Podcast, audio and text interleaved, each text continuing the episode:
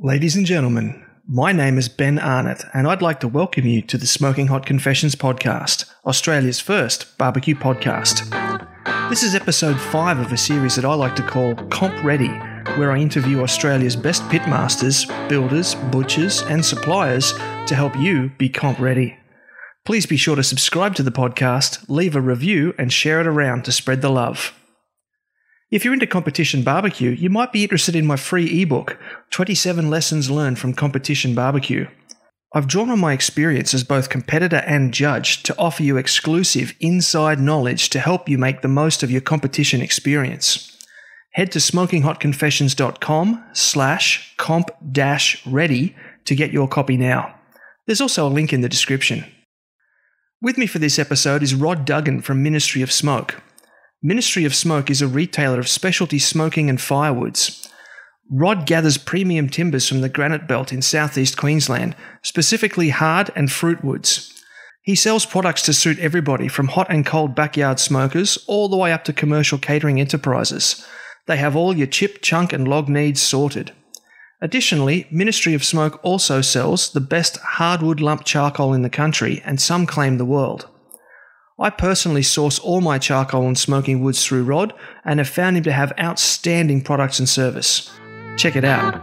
This is the Smoking Hot Confessions podcast with barbecue pitmaster Ben Arnott.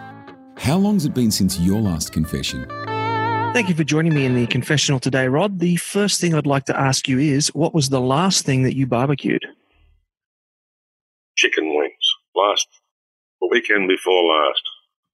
That was the first time in oh, a month or so. Great. What did you do with them? Ate them. I had a couple. I just uh, I brined them. Just the regular old water, salt, garlic, rosemary, whatever I had there. Brined them for six hours, eight hours, whatever it was, and uh, smoked them on uh, apple chips that I had sitting there for about three or four years. And the apple, the old apple, still a beautiful flavour. Can't really go wrong with it, can you? No, it was old, it was dry, it was just, yeah, just a beautiful flavour. Lovely, lovely. Low and slow barbecue is still a relatively new thing in Australia, um, but but you've known about it for a lot longer than most of us. What's your earliest barbecue memory?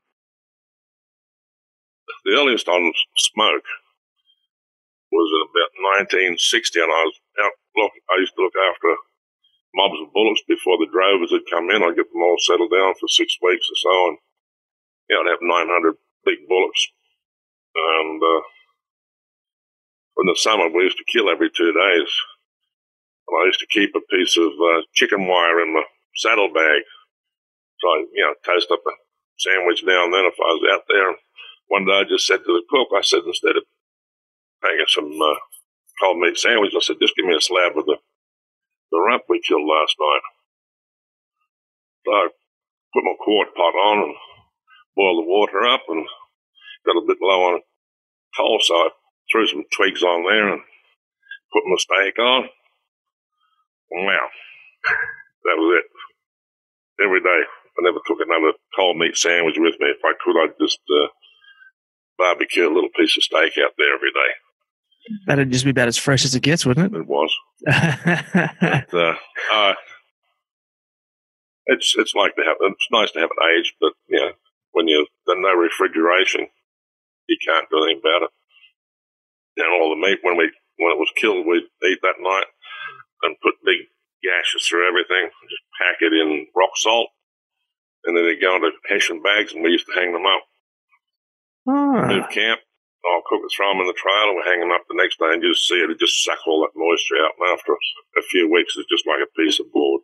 but, uh, yeah, throw it in a 20, 20 gallon can and boil it up. It was good. It was good. Interesting, interesting. So the, the the phrase paddock to plate comes to mind. It's quite a quite a buzzword at the moment. You've actually literally lived that whole lifestyle, paddock to plate. Like, well, yeah, when you're on the, on the cattle camps on the yeah, you, you killed your own meat. And uh, we had to cook there, of course. But uh, he used to drive the tractor and pull the trailer or then we're in the channel country, it was all pack horse. So everything was put on pack horses. It used to get interesting sometimes going through those channels in the bloody winter. Tell you, you get those old bullocks and bulls that never seen a white man and they're not friendly. Oh, all right. okay. So, what is it about barbecue that's drawn you to it for so long?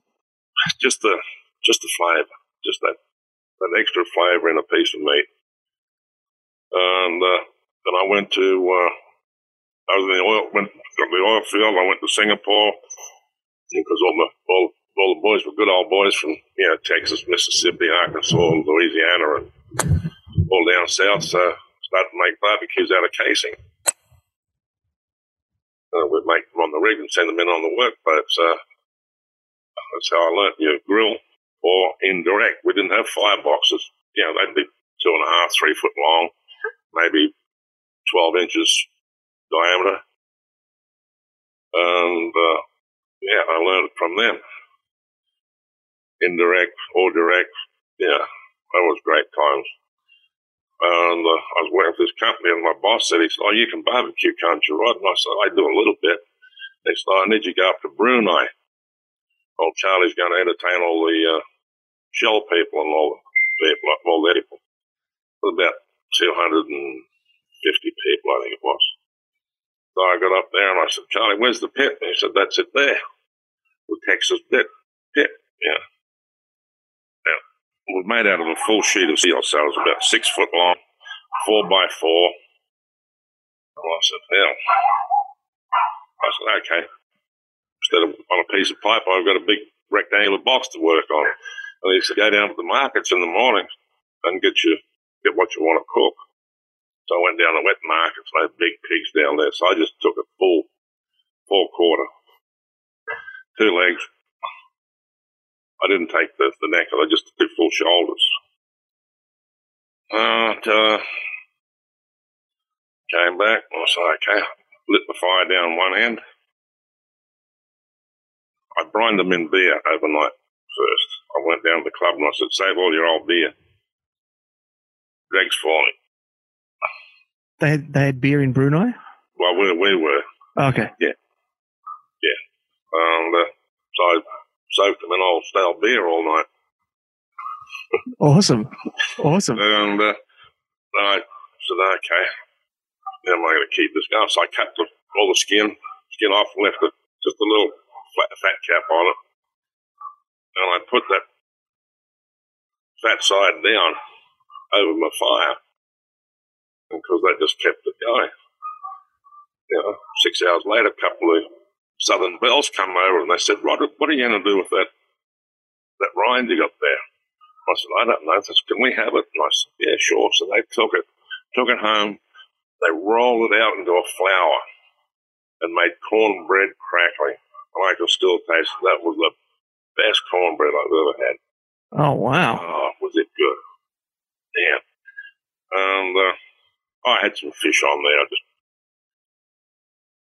I just foiled those up though. I didn't put them over the uh, the coals. I just foiled those up with some bit of salt and pepper and butter, and I don't even think I threw any onion or anything. I just foiled them up like that. And uh, at the end of the night, the big boss from Shell came over and he said, Rod, he said, that's the best barbecue we've ever had. Ah, nice. That took me 10 hours to do those two shots. Yeah, I'll bet. Yeah, yeah. Oh, just perfect. Oh, lovely. Not not pull off, just just nice.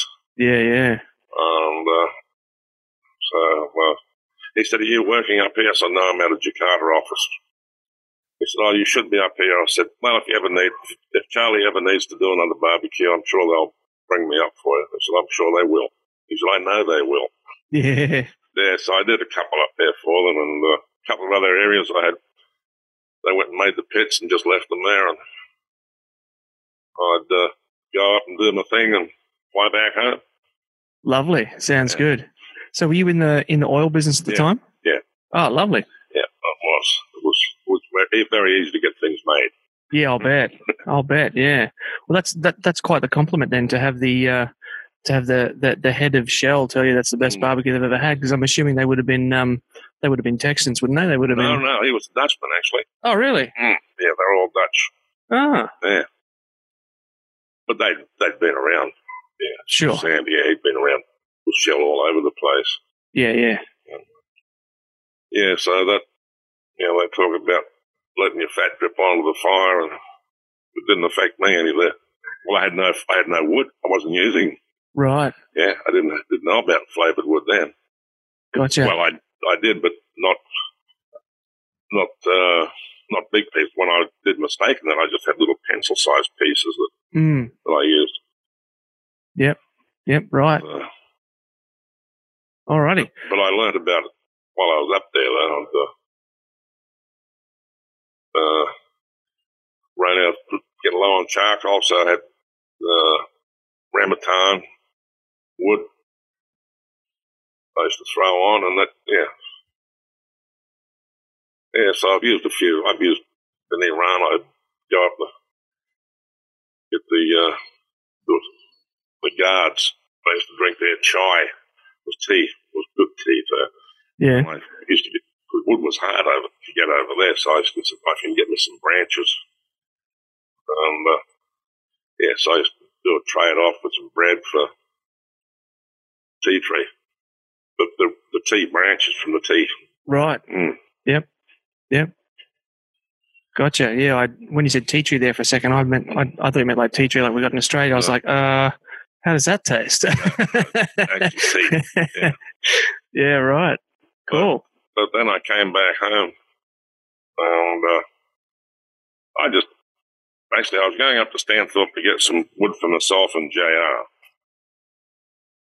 From JR Smokehouse. Yeah. and uh, I happened to just get onto a blog and people were looking for some, yeah, fruit wood in Brisbane. So, yeah, Mikey from Shanks and Andrew from Mafia and Adrian from uh, Double Barrel and a few of the others. And is that how the Ministry of Smoke sort of was founded and grew? Yeah. Plus, oh, I've got a happy name. And I happened, just happened to be watching TV and it was Ministry of Sound on. I said, there we go, Ministry of Smoke. It came about, nice. yeah. But, uh, yeah, well, I'd yeah, been out west. All we cooked on out there mainly was Gidgee or Mulga. And so I knew a good wood when I, yeah, when I came across it. Um, out at home, we, we only had wood stoves.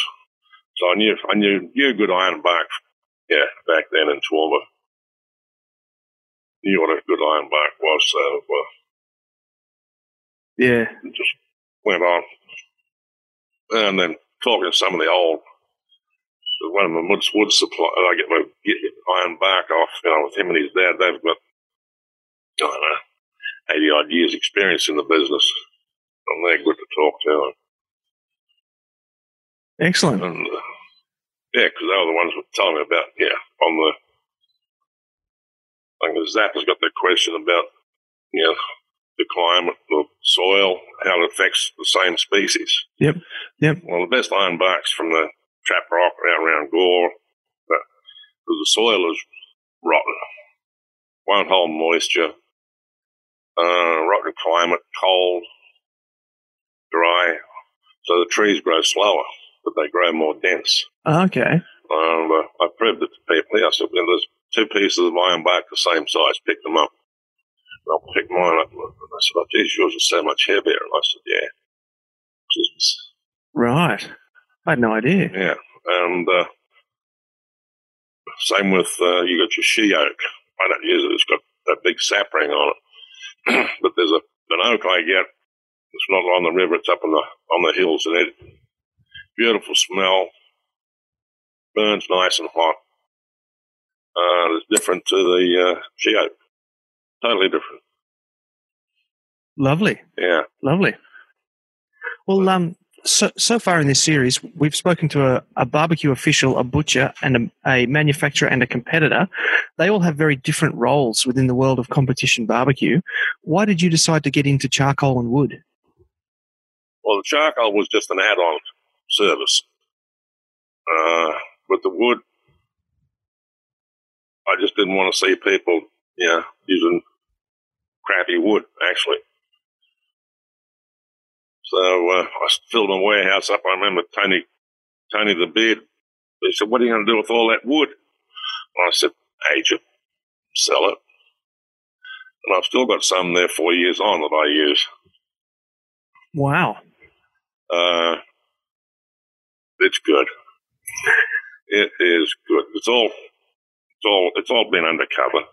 So I had that one-on-one with Tuffy Stone down at Meatstock last year. Oh wow, a one on one. Yeah, it Nice. was great. Because he first thing, how old are you, Rod? And I said, oh, 72. And he said, oh, yeah, when did you start the barbecue? And I said, oh, 16. He said, oh, you've got a head start on us all. So I went through a lot with what I've just been saying. And uh, he said, how long do you, you would? I said, well, I keep it in log form. I don't cut it until I, until I need it. And he said, why? I said, it just gives an even, even seasoning. You know, I said, the, the, the ends might be a bit pithy, but that's okay. But the rest is good. Oh, I said, pithy wood, that burns, that smokes, still wood. Mm. And uh, they said, oh, interesting. And he said, what moisture content? And I said, below 10, 9, 8, whatever. And he gave me a big double high five. That's exactly how I like it. And that was, yeah, coming from him, it was great. yeah, yeah. I that- did, didn't realize till later on somebody said, yeah, he carries a moisture meter in his pocket. oh wow. Yeah. What does he like? Test each piece of Oh, wood yeah. before he throws it in his fire. Yeah.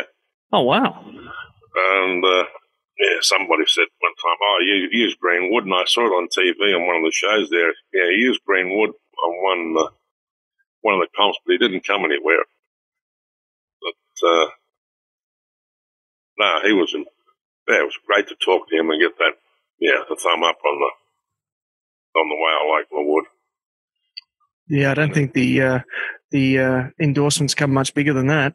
No, no, it was great. But well, you know, double barrel. They, yeah, they like it. Yeah. Well, they, Yeah. they they just did incredibly well over in the states themselves. Yeah, So they. Okay, they didn't use my wood, but still, they've come a long way. yeah, yeah. Yeah. Oh, I was impressed. Even after the first year, before they went down to Port Macquarie, I, you know, I said, I said, there's going to be some championship teams out of up here. I mean, the first comp in Port, Port Macquarie, Adrian Neal gave me one of their ribs, and it was one of the best ribs I've ever eaten. I can still taste it. Oh, they they didn't place, but it all depends on the judges of the day. it does, doesn't it? It's a bit of the luck of the draw. All on the judges. And uh, no, it was yeah, just sharing knowledge with people like that when they were starting off, and yeah, makes you feel good. Lovely. You you touched a little bit before on um, on how you like to age your wood. Um, what actually makes your your wood and charcoal unique? Oh, the charcoals, yeah, I get that from uh, somewhere else. I don't make that, Oh, okay. but it's just it's a Gidgee charcoal. Yep. which is good. I like the old Gidgee. Yeah, Uh, I got a couple of bags of it downstairs. I I, I love it. It's Yeah. incredible. The, the Gidgee wood is no good smoking though. Oh, okay. No, it, That's interesting. no, it it's for, it's burns. You, you have to burn it. If you wanted to start off your fire early and burn it, yeah, it gives some good coals. But if you throw throw a log on your your coals, it won't. And you've got your fire damp where you're trying to control it, won't catch, and it'll just smolder and gives a horrible taste. Horrible smoking Ah. taste. Yeah, yeah. I found that out. So I've a couple of other people. Learned that the hard way. Yeah, tried it. and uh, yes, it's uh, it's not a pleasant smoke. I would not have expected that. No, it was a good burn though. It burns well, Very nice. but the oak is probably the best like that. Okay. Yeah, the oak because it's old. It's like I said, it's not like the she oak. It's dense, and it'll catch. But just the smell that smoke.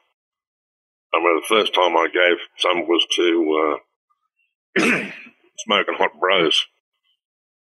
Old Dan was the first first comment. He said, "Holy hell!" Well, nice language. Smell that smoke. Wow. Yeah. I'll bet. I'll bet. And uh, yeah, it's uh, yeah when they were doing the big cook up for the Ekka, that Josh and his big two door radar hill, and they had another barbecue pit there. And they had an emergency call, Rod, bring us some wood. so I put down some iron bark. The other one was just chewing through it. But the big radar hill just put along at 300. Yeah. So I cut wood especially for Josh for that. He just feeds it in slowly, slowly. And the, the fat that came out was white. He, could, he was, he couldn't believe it. Oh, wow. Just like tallow. But the other one is black, black. Yeah, right. The wood they were using. Okay. And, uh, yeah, Dan had a little upright there and he was having a problem. I had to look and I said, well, first thing you do, clean all the ash out from underneath so you can get some air throw, flow through it. Yeah. And then put this iron bark on top. I stick your head over the top and smell that smoke. He said, no, it'll burn your eyes. I said, if it burns your eyes, it'll give you, a, or it tickles your throat, mate, it's green. Mm. Oh, he's deadly stuff. He said, I don't believe it. I said, yeah. That's seasoned iron bark, sunshine. Well, I can smell, if anybody's burning green iron bark, I can smell it. You can taste it in the food. Yeah, right. Yeah, you can taste it. And, uh, yeah. But, yeah, the, the soil, the climate does change the, uh, the wood. Fascinating. You're listening to the Smoking Hot Confessions podcast with barbecue pitmaster Ben Arnott. Okie dokie, Rod. So, what we're here today to talk about is specifically fuels and fire management. And as you know, this podcast is part of a series called Comp Ready, which is about getting people ready for their first competition. So, we're going to sort of scale it back a little bit and talk about some things that um, some new competitors might need to know. So, can you firstly just run us through what types of fuels can be used in ABA competitions? Charcoal, wood, your briquettes, no gas. But they've got the, you know, they, some of them got pig feeders, which I don't like. That's not barbecue. You don't like the uh, you don't like pellet cookers? Why is that? Barbecue. That's, nah, it's not barbecue. It's all right for home, but not in a comp. Oh, I got a big, I got a double high high five when I said that to Tuffy as well. Said they shouldn't be allowed. And he stood up, stand up, big high five, double high five twice. And he said, spot on. Is that because the computer controllers take the take the fire management out of it out? Yeah. yeah. Okay, so how Why do you not? feel about um, the uh, what are they? Uh, say barbecue guru, for example. Um, not to single any particular one out, but that you can plug into anything like a Weber, like I've got over Yeah. there, or a ProQ. It, it, it does much the same thing. I never use them, Okay. Mainly because I'm not smart enough to. Too technical for me. But if you get to know your pit, yeah. I can see it in comps. They, yeah, they need a few hours sleep. And if it helps them like that, yeah, why not? But I still like the thermometers. Yeah, okay. and you, yeah, Yeah. protein into the protein and into the, the pit area. Oh yeah, sure, sure, sure. I'm I'm I'm not talking about the the uh, the electronic thermometer. No, I'm, the- I'm talking about the actual blower units that they mount in the bottom, and the the blower unit has a sensor. yeah, I know. Yeah, okay. I, I've Yeah. seen them around. Yeah, Yeah. yeah. Everybody's got them. Yeah, do you feel like they have a place in competition barbecue as well, or should they be out the door? out the door. Okay. I know that's going to get a lot of people riled up. But like I said, yeah, they need to get some sleep. I, yeah, and, I, and I've seen them sleep. I've heard alarm, buzz, buzz, buzz. I still won't get out of bed, but but then I'm a I'm a yeah I'm up at four o'clock every morning, and I in the oil field I'd go four or five days and not go to sleep, not go to bed. oh wow. But uh, yeah, some of these boys get tired in the morning. The, the best thing is go and have a shower, shower and a change of clothes. Yeah, right. That's what I used to do. Just on dawn, you'd start to go to sleep. I'd go down, have a shower, change of clothes. Good for another 24 hours. Mm. Yeah, that's always one of um, one of my concerns with with competitions is just making sure people get enough sleep because um, for a lot of us, you know, we're we're a big big wide country here, and you're sort of looking at an eight hour drive home afterwards. If you've been awake for 24 hours, and then you've got to you know load up your car and your trailer, and you know you're carrying a good ton, maybe ton and a half worth of gear around, you don't want to be nodding off on the on the road. So Yeah, but some, know, some some people need some sleep and some don't. You know, I can drive to Sydney, come back, and not sleep. But, uh, yeah, yeah. well, I think I might be pushing it now. I'm starting to starting to catch up to me. starting to catch up. yeah, yeah. Yeah, My my wife is at the opposite end of that. Um, if if we just drive down the street to the supermarket, she's asleep by the time we get to the supermarket. So it dr- drives me crazy. We were actually trying to go on holiday somewhere, and I just spend like eight hours just sitting there by myself in the car. yeah, because I'll get somebody will call up one of the hotels or whatever, and one of the clients. And, All right, I forgot to order. Can you bring us some wood? So I have- I'm here. I've got to drive out to Stanthorpe, load up, bring it back in one day. Not a problem. Is that is that where your warehouse is? Is in Yeah, Stanthorpe? Stanthorpe, yeah. Yeah. And is it is it guarded by Dobermans and armed guards? And No. no, you don't don't don't have any worries with people pinching stuff, or I've got about right now. I've got about uh, twenty ton of pecan sitting outside. A couple of ton of apple that I haven't trimmed off yet. Just do it slowly, slowly. okay, cool. All right. So what um what type of fuel is currently dominating in in ABA comps? Is it uh, I, I guess we're basically talking wood or charcoal. So But it all depends on the pitch. okay, Yeah, all your offsets, mainly mainly going iron bark now. Yep. And your Webers and you know your ceramics and small ones, they're still on their charcoal. But I do cut up uh, quite a bit small chunks of iron bark or oak for some of them. Just just get the little bit of extra heat and smoke when they need it. okay. Mm. Just sort of throw it in on top of the charcoal and the Weber or something. Yeah, just gives them that little boost. Okay. Mm. Interesting. Interesting. Um, so, what would be the easiest type of fuel to manage for new teams? It all depends. If if they're on a Weber or something like that, the best thing to start off is in briquettes. So you learn your management, learn your pit, uh, and then go to charcoal. Offset, go straight to iron bark. You need to learn to control your uh, your fire. So yeah, I just say go straight to iron bark. But the just small, no no big logs, just two inch, three inch if you have to. I've seen people fight it.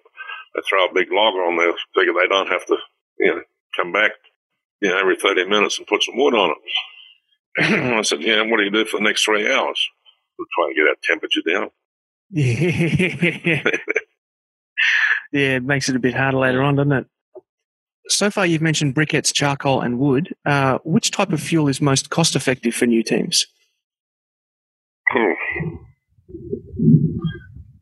So, burn for buck, I guess, is, Yeah, the, is, is, is what I'm asking. Iron is your, well, for, your, for the uh, offsets anyway, it'd be the iron bark.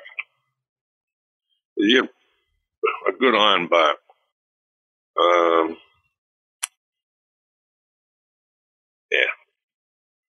I mean, few of them got caught out of Wingham this year. I took wood down. I didn't order wood at six o'clock in the morning. Had a big cold snap. I know I was passed out in my swag. Sort of woke me up. People said, Rod, you got any wood? Got any iron bark? I said, Sunshine, did you order any? Well, no. I said, it's all gone. It was Yeah, last night. People that didn't order came in early. Yeah, so I said, go and buy the, the Shank sisters have got some up there. That I'd have some extra. You might be able to get some off them. 15 bucks a piece. I don't want to so, but no, no, the teams, no, the teams are good. They all help each other. no, they do. They do. Yeah, yeah. Yeah, no, they all help. Yeah, they won't. Uh, they won't see you stranded.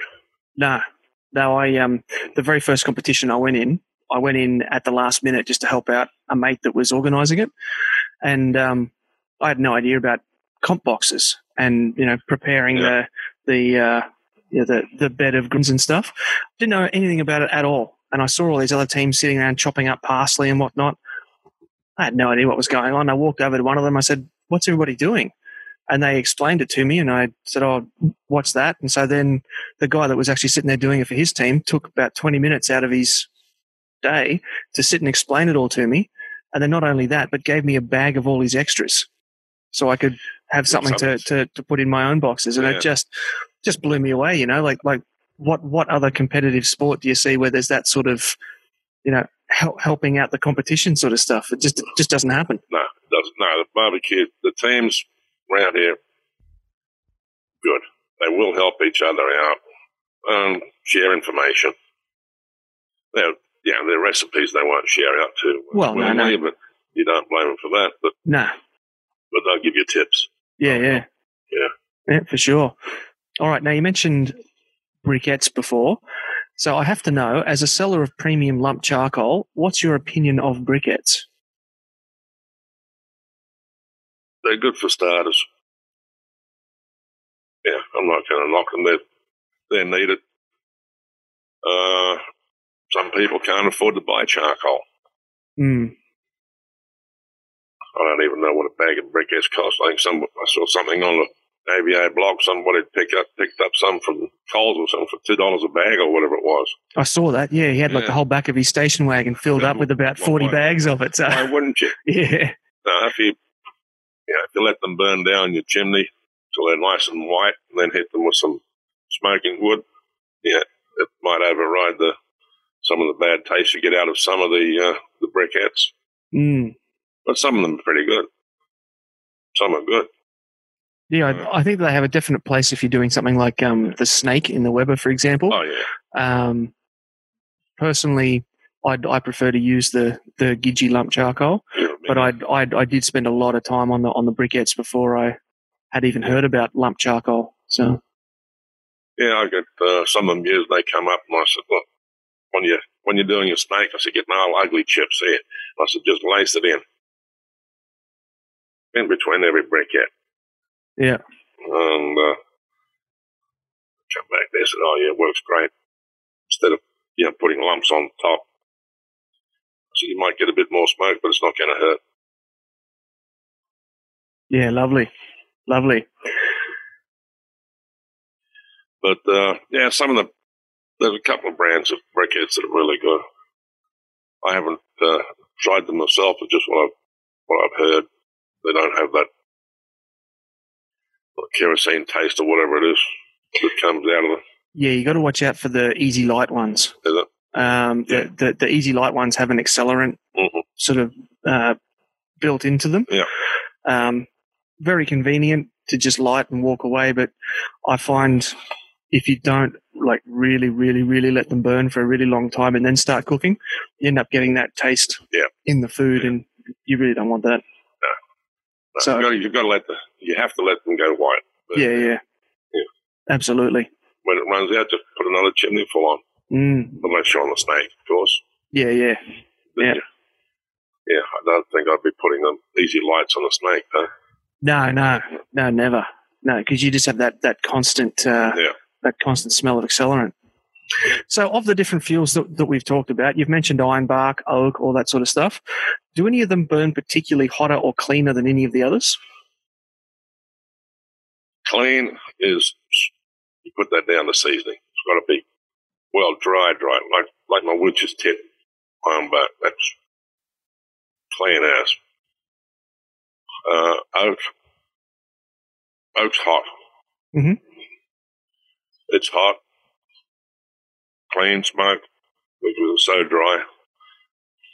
With that oak, I've got I can pick up an eighteen inch or two two foot log that's cut and just drop it down a little split. Wow. Huh. Oh yeah, yeah. It'll it'll just fly apart. That's yeah.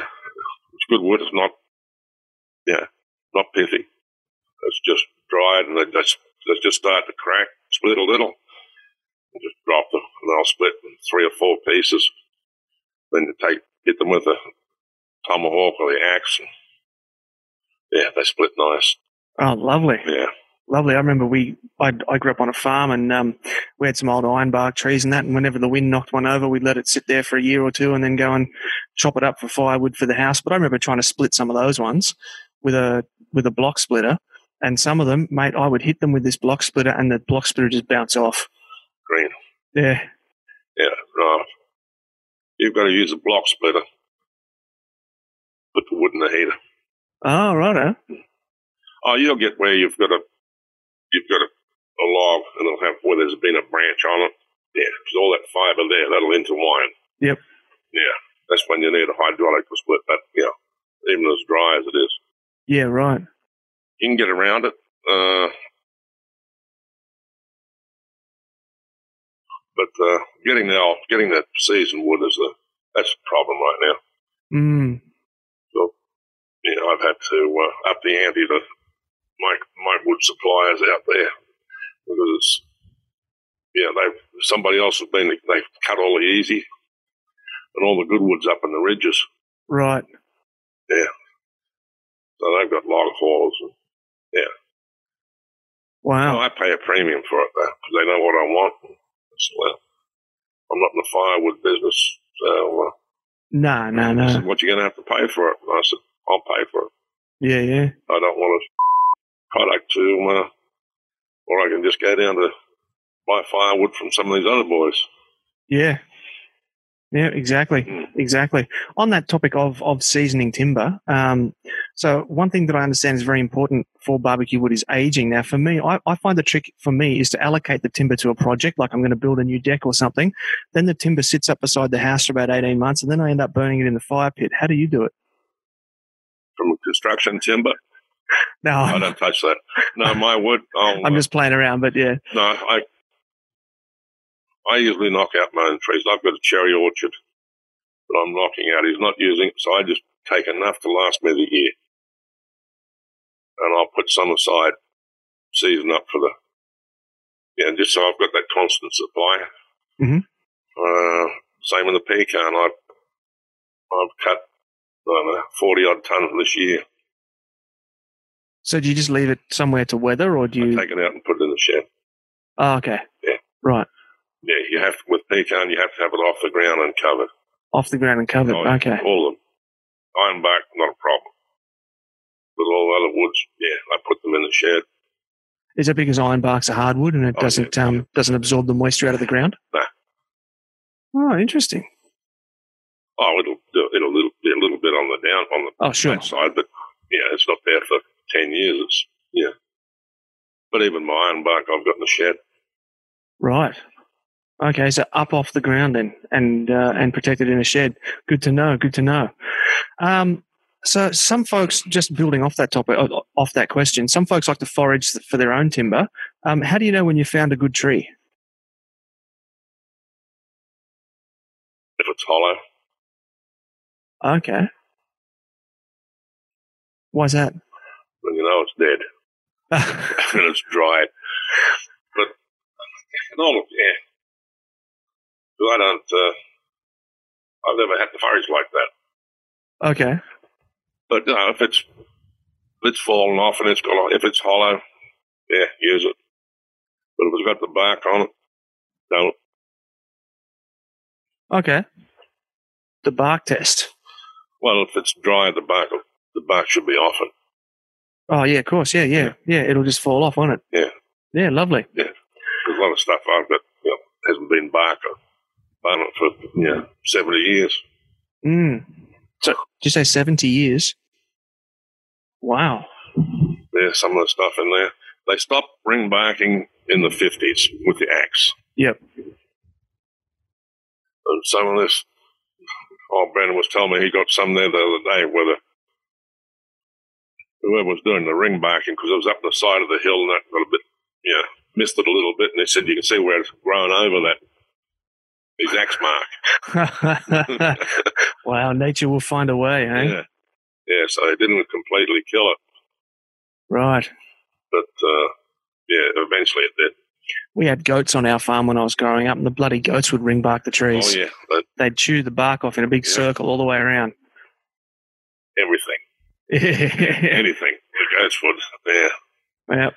But uh, no, the goat's good. They clean up the blueberries and I know there's a little lady out there. She's got a truck, with goats on it. She rents the goats out for cleaning up. I like that. Yeah, That's a good little business idea. I like that one. Yeah, so she goes in, drops them there, fences it all off, and lets the goats do their business and gets rid of all the blackberry and all the rubbish. Ah, Yeah. that's tops. Mm. A lot of people are going to be asking um, how to choose the right smoke to pair with different meats or flavors. I use whatever I've got. I like uh, I like the apple and pecan. Uh, I like them all.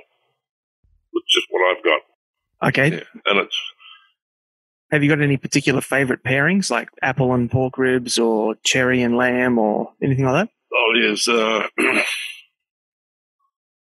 my one is uh, apple and pecan.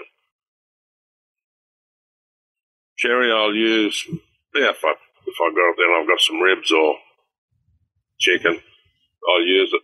But like like I said, whatever's there, I'll use. Yeah, peach. Peach has got a nice smell to the smoke. It's got a nice smell. Right. Um, yeah, I remember I weaned some of the boys off their red gum one day.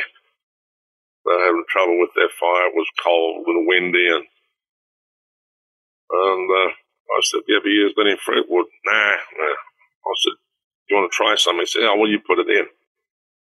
So I did. I put a log of peach in there because, yeah, two minutes later, everybody, oh, what's that smell? Yeah, so he he was a convert. He won a couple of comps using my wood too. so I, I take it that uh, red gum's not not that good then, is it? Oh, Or? no, it's, there's there's red gum and there's red gum. Okay. Yeah, it all depends where it's come from. Mm, Any anything coastal, I don't touch. really? What's that? It's grown too fast. It's not dense. but there's they even find trying to find good uh, red gum out there. It's getting hard. There's areas out there, but it's all been like you know, even the lemon gum that the old smokers used used to use. That's don't find a lot of that anymore either. Okay. But there's some woods out there that I know of. I haven't even tried for that I want to try. I'll have to go out west one day and grab a load and bring it back and start something new. Yeah, sounds good. Mm. Add to the uh, Yeah. add, add to the range. Mm. But uh, no, plum will. Yeah, if you don't red, plum gives a hell of a smoke ring. Cherry does too. Ironbark, uh, plum really gives that real, yes, plummy Sort of a smoke ring. deeper red colour, Oh, is that what you're saying? Yeah. Oh yeah. Uh, cherry gives you a little sweet. So I'm told. yeah, lovely.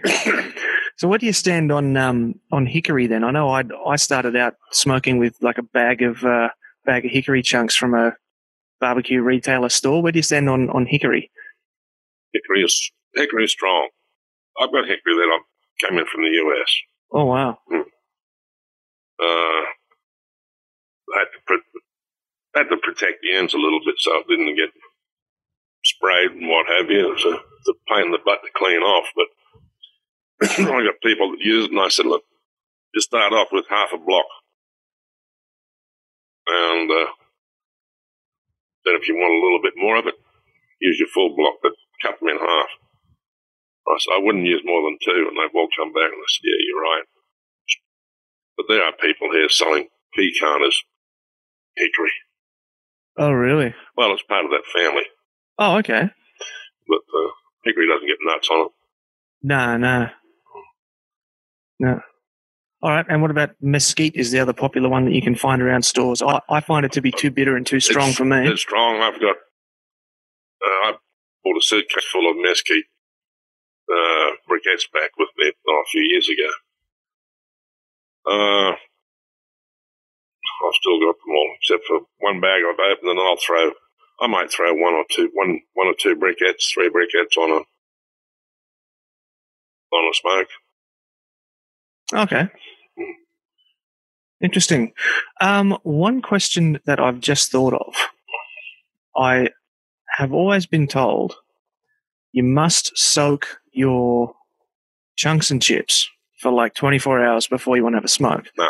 And I just ended up not doing it because I'd always forget and run out of time and just throw them on anyway. And to be honest, I haven't really found a difference. I've got few clients that have got the Hark gas or the Aldi gas smokers. Mhm. And I tell them, I said, get your, get your, the bigger chips I give you, soak them.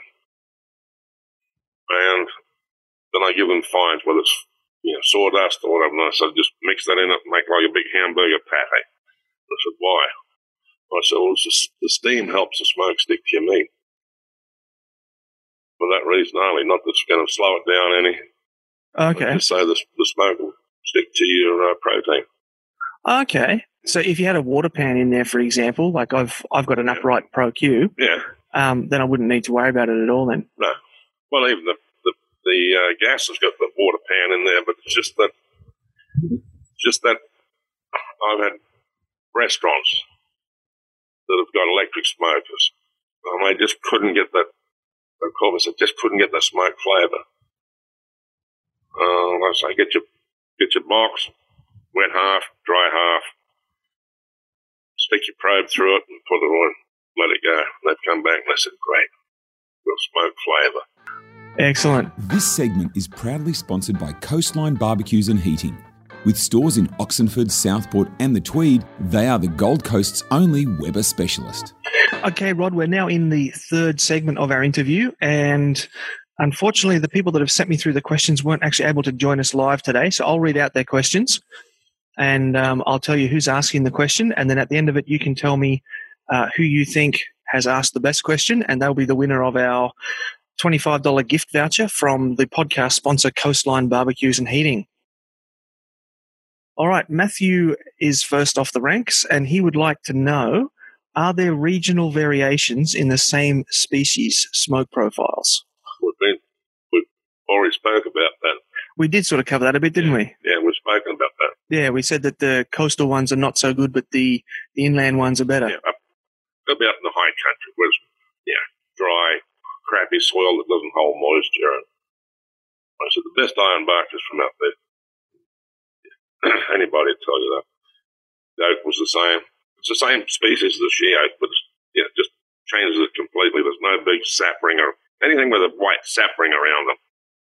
Don't touch because it's grown too fast. It's coastal. That's interesting that you say that the soil's got to be low quality because that's kind of counterintuitive, isn't it? We like we're, we're sort of raised to, to to know, you know, like you got to get good nutrients in the soil and blah blah blah blah blah. But then for this purpose, the worse the soil, the better the the better the wood. It's kind of um yeah, it's very counterintuitive. Sort of building off our question about woods and meats, Aaron would like to ask why do some woods lend themselves to one type of meat and not another? I'm not a scientist, Aaron. Read, uh, go back to uh, Amazing Ribs. Read what Meathead said about it.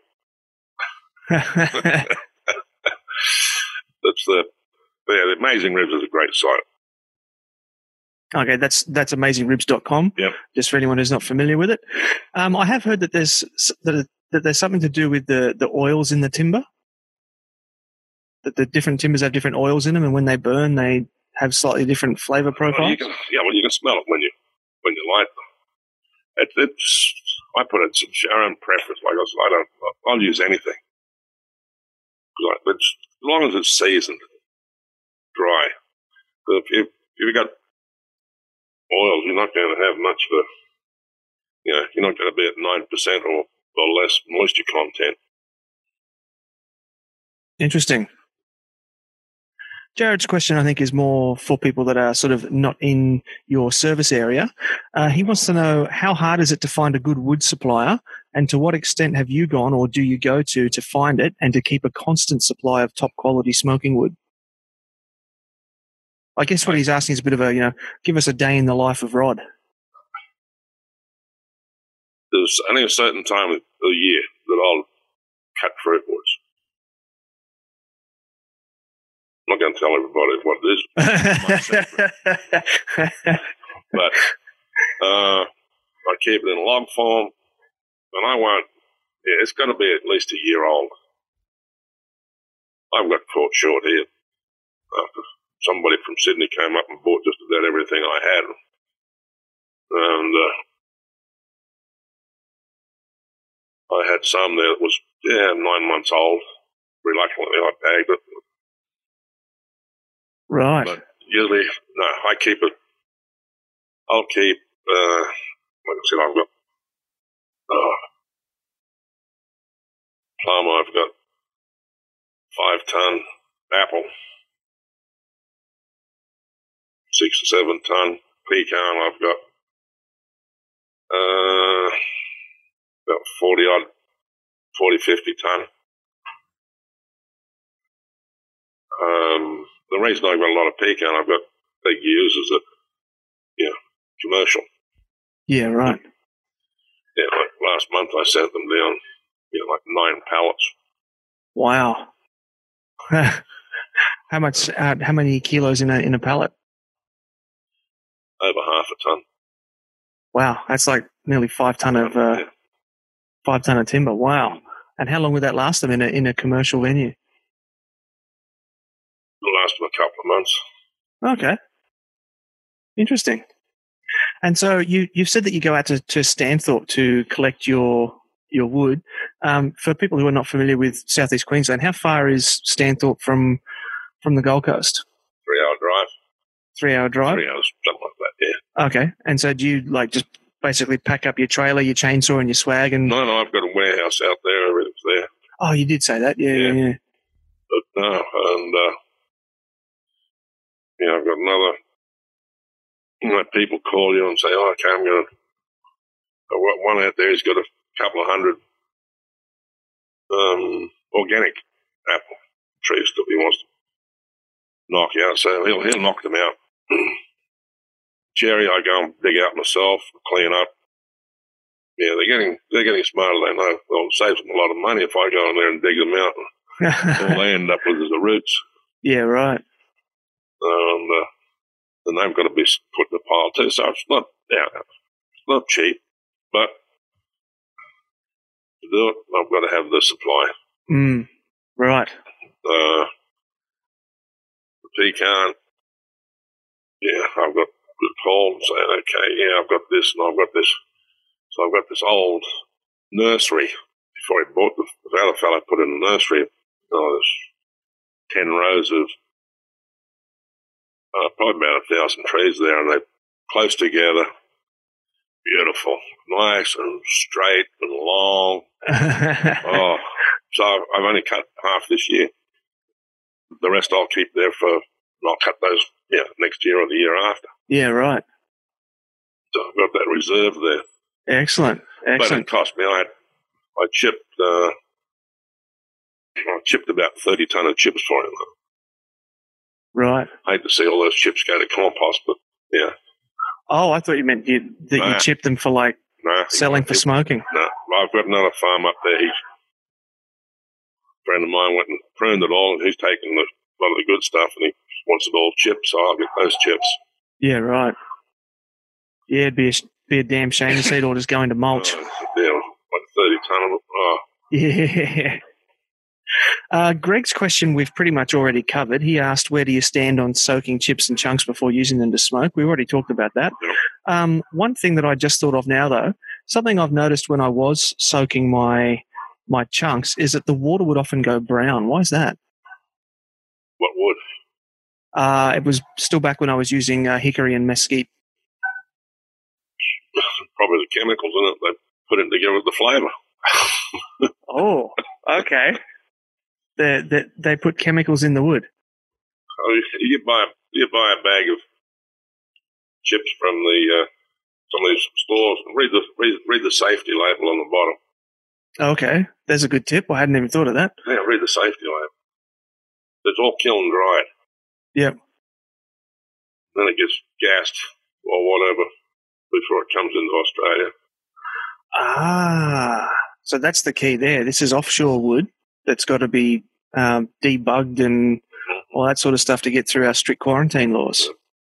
Ah, well, I'm kind of glad I soaked them then and leached all that leached all that nastiness out of them. Well, that's all I can put it down. I've never tried to uh, it. Uh, Yeah, interesting. Yeah. Interesting. that'd something to look at. Yeah, yeah. I'll, I'll have to do a bit more research into that. Yeah, I might have to get something put on the spectrograph. What's that? What's a spectrograph? I'll tell you if there's any nasties. and- Oh, it's just like a chemical analyzer yeah, type thing, is it? Analyze it, yeah. Oh, okay, cool. All right, Brian would like to know this is an interesting question. Is it possible for wood to be too dry, and how do you know? Too dry, it'll just crumble. I see. Some of the big old iron bark trees were knocked over, and yeah, the limbs of that just disintegrate into chips. Yeah, but it's still it's still wood, it still burns. Right, so you'd you'd still pick up the chips then and still and Well, use them as chips, or kindling, oh, okay, yep. but I, but yeah, I don't do it now. So they stay out there.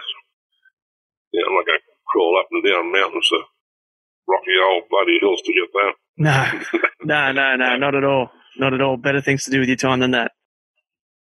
All right, so of those five, I'll just give you a quick recap of who asked what. Uh, Matthew was asking about the regional variations in species. Aaron was asking about uh, different woods for different meats. Jared was asking about, um, you know, the the day in the life of Rod. So how far you go and uh, what you do to bring us these woods. Um, Greg was asking about soaking, and Brian was asking if it's possible for wood to be too dry. Who would you like to give the gift voucher from Coastline Barbecues and Heating to? Well, probably Aaron because I didn't answer his question.